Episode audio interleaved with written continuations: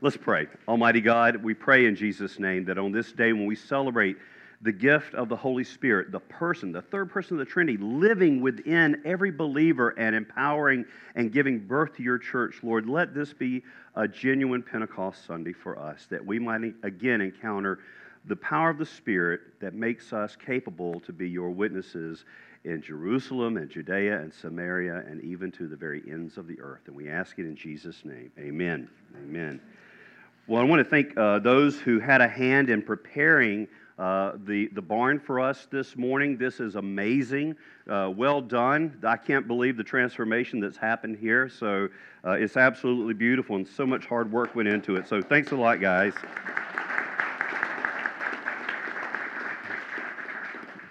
Uh, Daniel and others that were helping out deserve special appreciation for the gift of air conditioning that they provided in abundance for us this morning.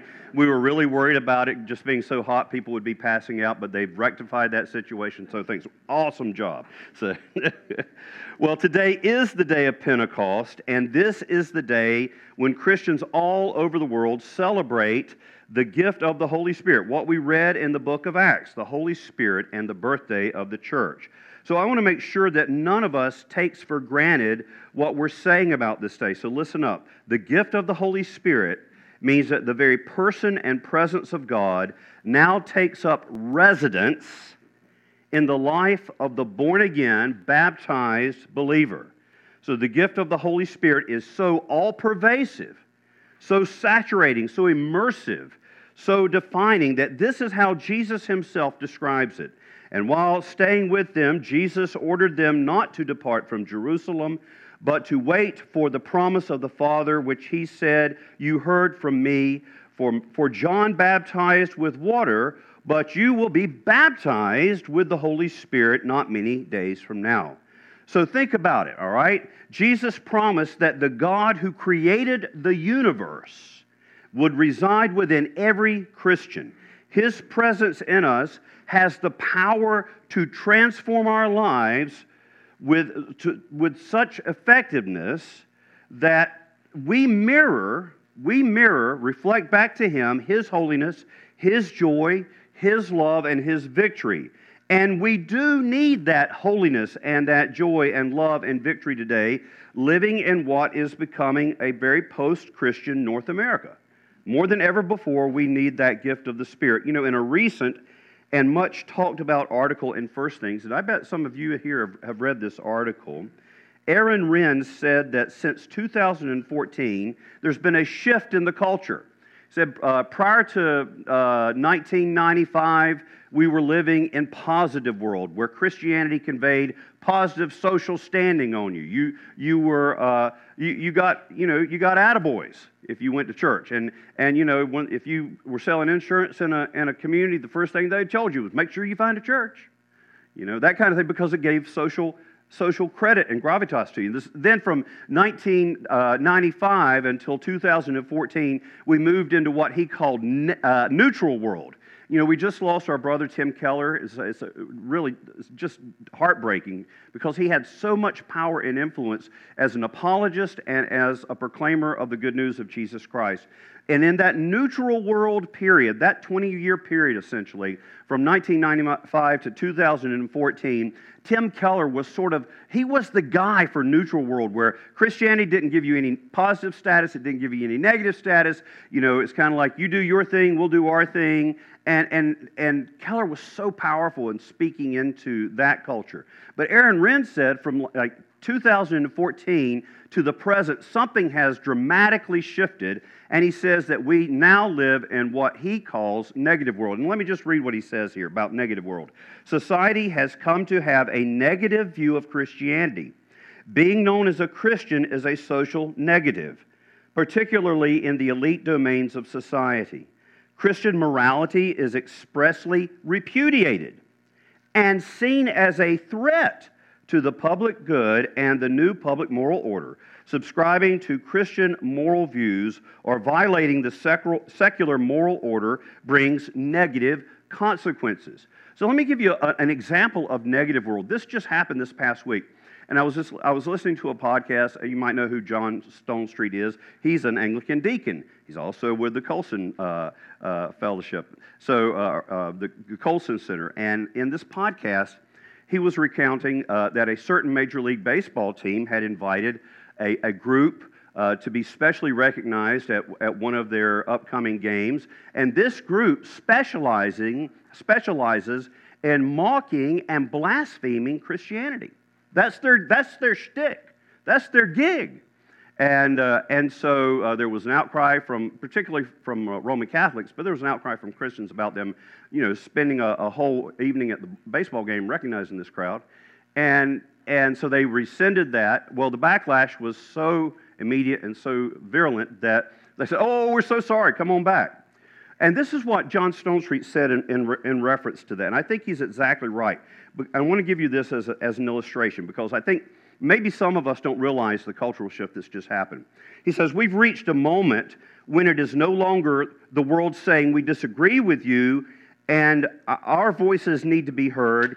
Now it is we are the good guys and you are the bad guys and we are allowed to do and say anything we want to specifically to specifically target Christianity at any level, listen, as the real problem in the world that needs to be stamped out.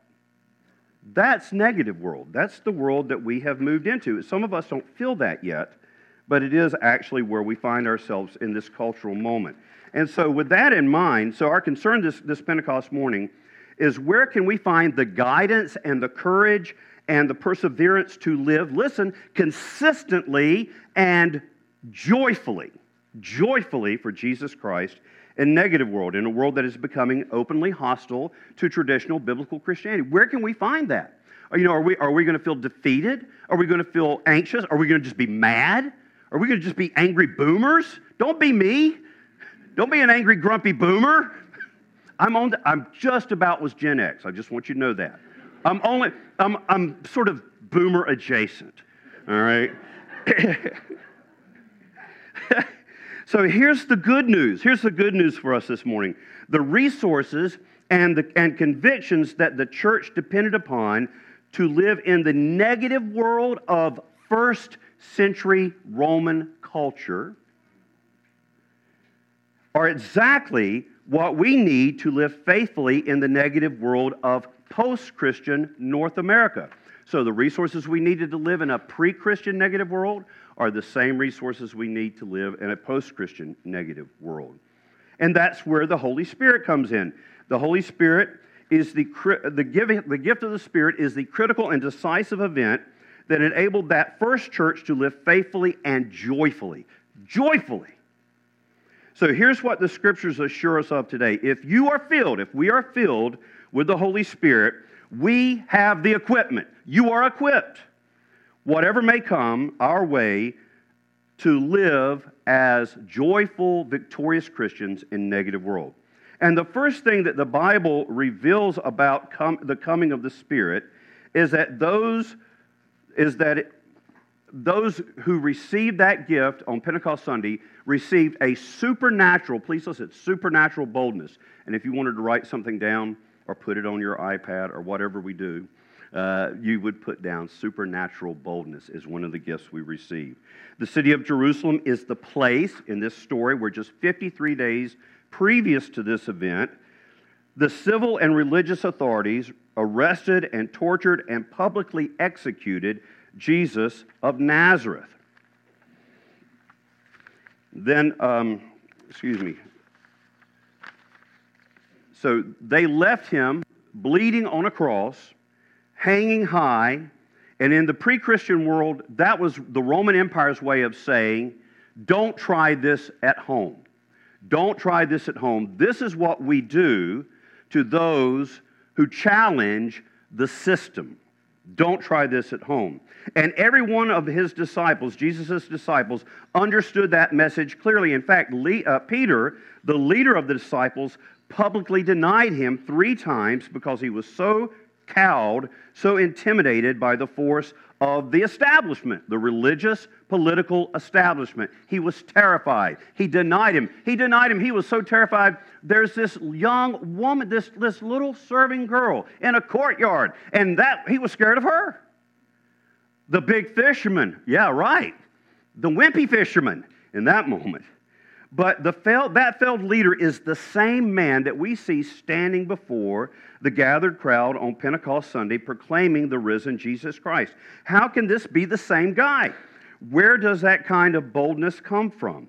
How can a person who how can a person publicly stand for Jesus when that stand, and this is important for us this morning, is not merely unpopular, but in some places of the world right this minute, northern Nigeria comes to mind, can get you killed.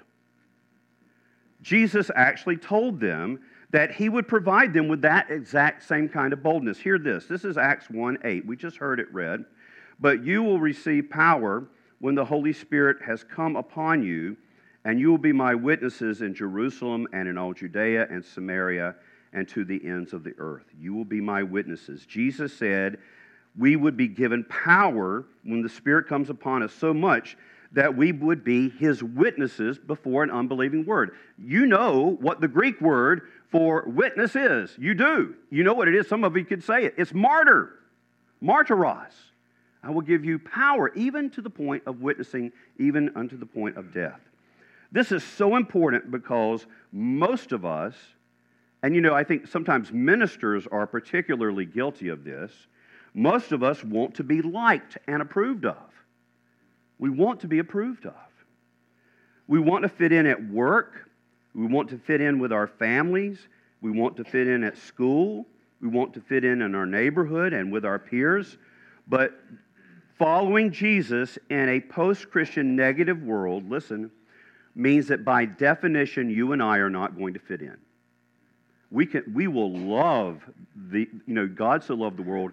We are filled with his presence. We will so love the world but we will not fit into the world. We will not fit in.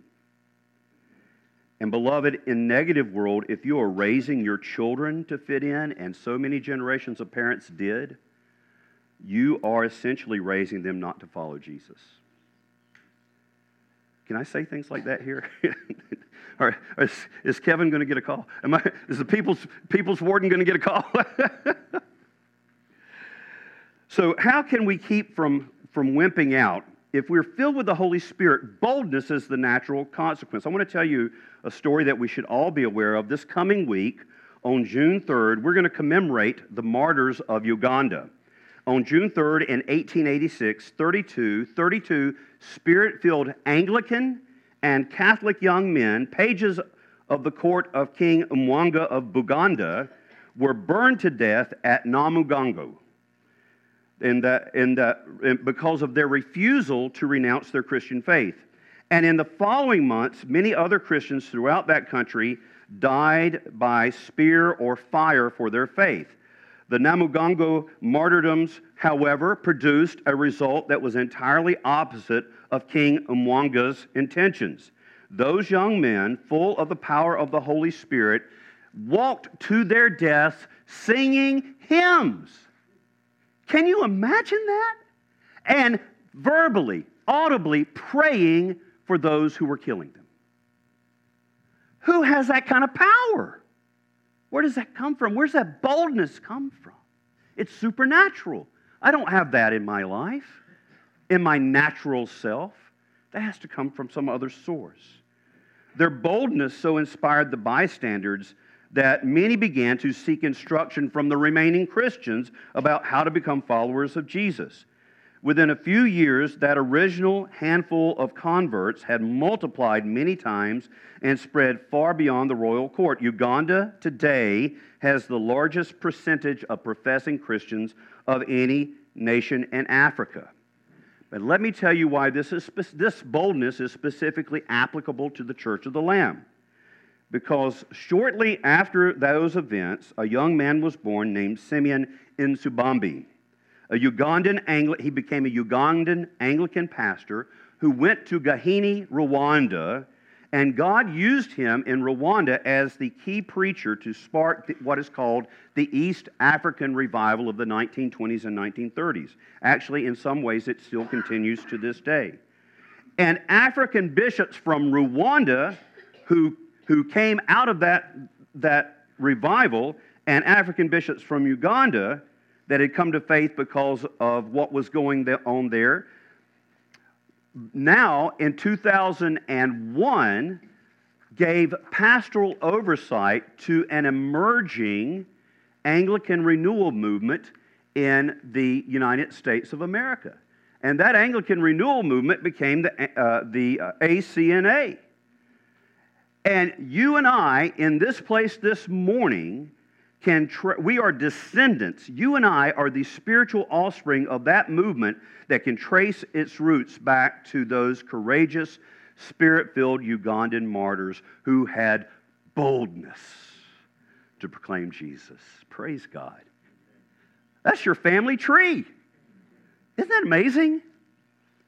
Be filled with the Spirit, and you will have courage and boldness. So, being filled with the Spirit also gives us supernatural clarity. If you want to write something down, write that down. Supernatural clarity.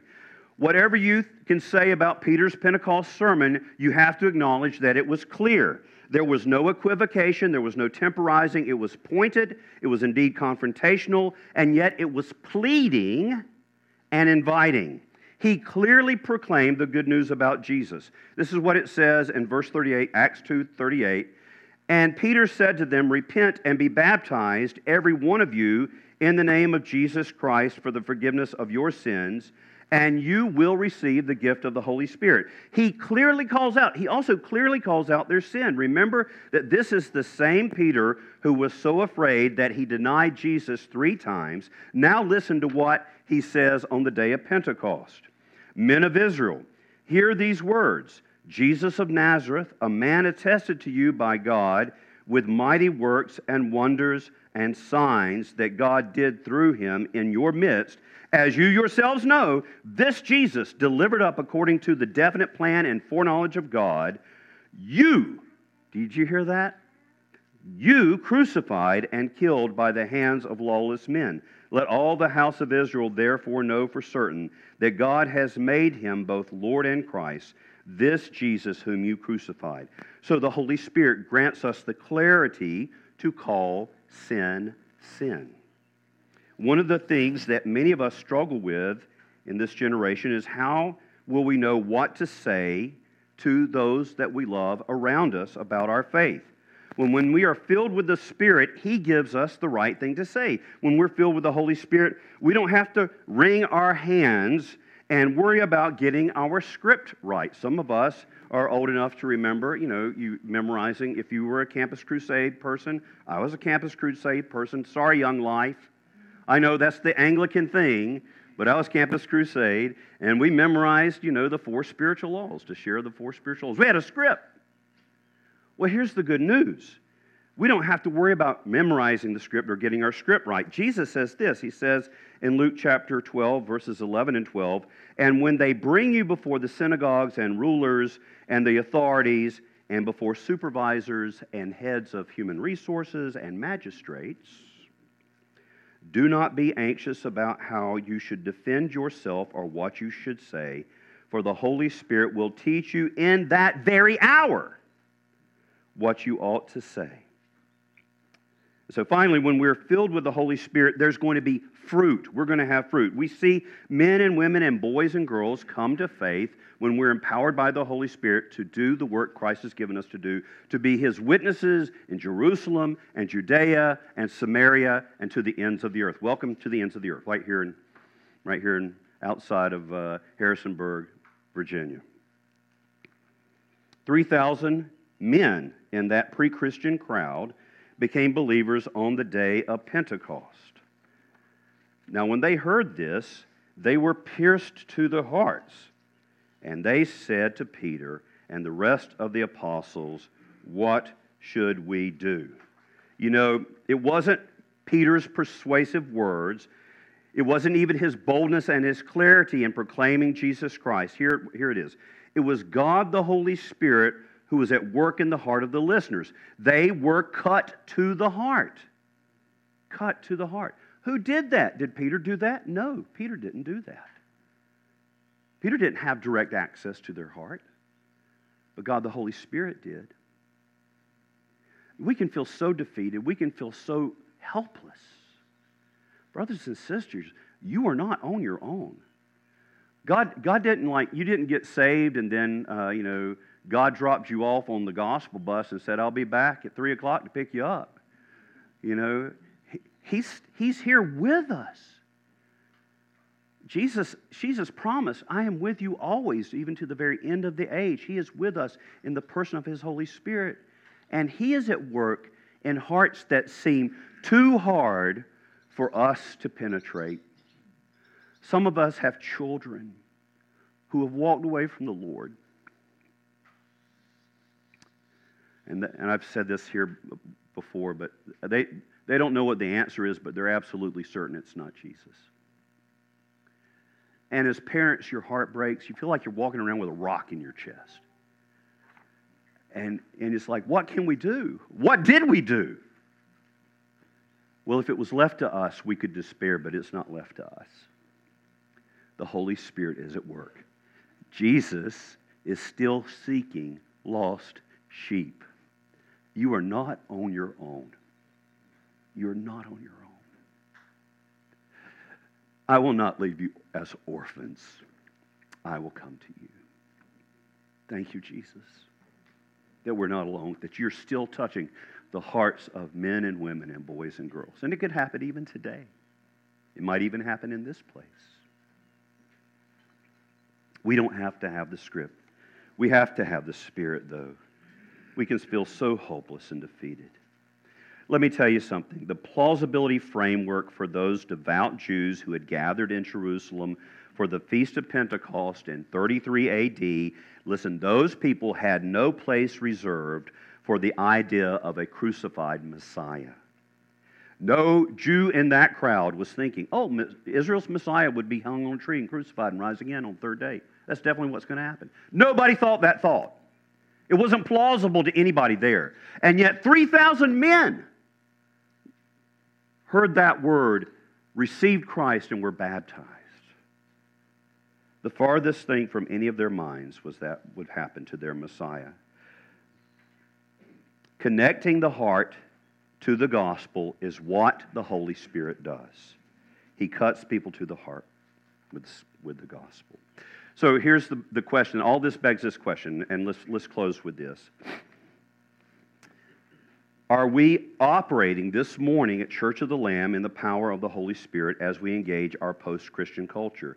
If not, let me invite you to. Uh, here's the thing as we see through Scripture that those same disciples who were filled with the Spirit on the day of Pentecost, you know, they are filled with the Spirit again. Uh, again, Peter gets released from prison. You know, uh, it's Rhoda who meets uh, Peter at the door after he's released miraculously from prison. She thinks it's his ghost. She doesn't let him in. You know, he comes to the house where the disciples are. She just leaves him standing there in the front, you know, with the door shut in his face. And they let him in and, and they begin to give praise to God for this ma- uh, amazing deliverance. And those same disciples are filled again with the Holy Spirit. We need to be filled repeatedly with the Holy Spirit because evidently we leak. We leak. you might have leaked in the last week. So, how do we how do we seek to be filled again? Well, first of all, we need to know this that God wants you to be filled with the Holy Spirit. It's not a suggestion, it is God's promise to all believers, and it is His command. We hear this again, uh, Acts chapter 2 Repent and be baptized, every one of you, in the name of Jesus Christ for the forgiveness of your sins, and you will receive the gift of the Holy Spirit. And then Paul writes to the Ephesians, and do not get drunk with wine for that is debauchery, but be filled. And is those, those you, you Greek scholars out there know that that is sort of an imperfect tense, continually be filled. Over and over again, it is God's command be filled with the Spirit. And God loves to give us the things that He's promised to give us. You know what Jesus said in Luke chapter 11? He said, If you then who are evil know how to good, give good gifts to your children, how much more will your heavenly Father give the Holy Spirit to those who ask him. We have to be willing to surrender our lives totally and irrevocably, uh, irrevocably to our Lord Jesus Christ because he admonishes us so that we can have room in our lives for the fullness of the Spirit. You know what it says in uh, Romans chapter 12, verses 1 and 2. I urge you, therefore, brothers, in view of God's mercy, to offer your bodies as living sacrifices, holy and pleasing to God, which is your reasonable or spiritual worship. Do not conform any longer to the pattern of this world, but be transformed by the renewing of your mind. And then, as we ask God for this good gift, we trust that He gives it. And then we walk moment by moment in the power of the Spirit when we surrender our desires, our plans, and our ambitions to God on a daily basis, on a moment to moment basis. If we seek our own way, if we seek our own agendas, we are not going to have room for the power of the Holy Spirit. And so Paul writes this in Galatians but I say, walk by the Spirit, and you will not gratify the desires of the flesh. If we live by the Spirit, let us also keep in step with the Holy Spirit. So, where can I do that? Where could I find this infilling that I need? I want it again. Um, when I was, uh, when, uh, I'd been ordained for several years, many years, and the bishop found out I'd never been confirmed by an Anglican bishop. I'd been confirmed growing up as a Methodist. I'd never been confirmed by an Anglican bishop. And he said, Oh, no, you got to be confirmed. You, you should have been confirmed before you were ordained. And I'm thinking, Well, I got, you know, I got confirmed by my pastor growing up. What, what's wrong with that? And it kind of came to me, Well, look, if, if somebody wants to lay on hands and pray for me to be filled with the Holy Spirit, I'll do that every week. You know, Bishop, if you want to do that again, do that again. But we can do that this morning as we come to the Lord's table right here. We can ask Him, Lord Jesus, Fill me again with your presence, your power, that I might have supernatural boldness, that I would have clarity in saying the, the good news and in calling sin sin in my own life and in the world around me.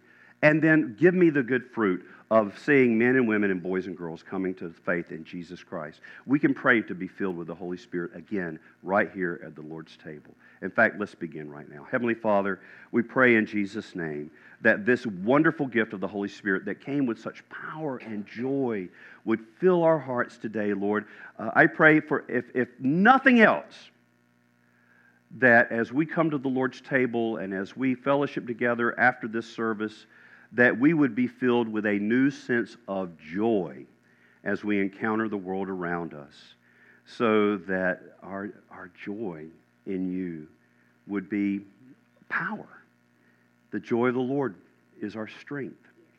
And so, Lord, we pray for that coming out of this moment today. Fill us anew with your Holy Spirit. In Jesus' name, amen.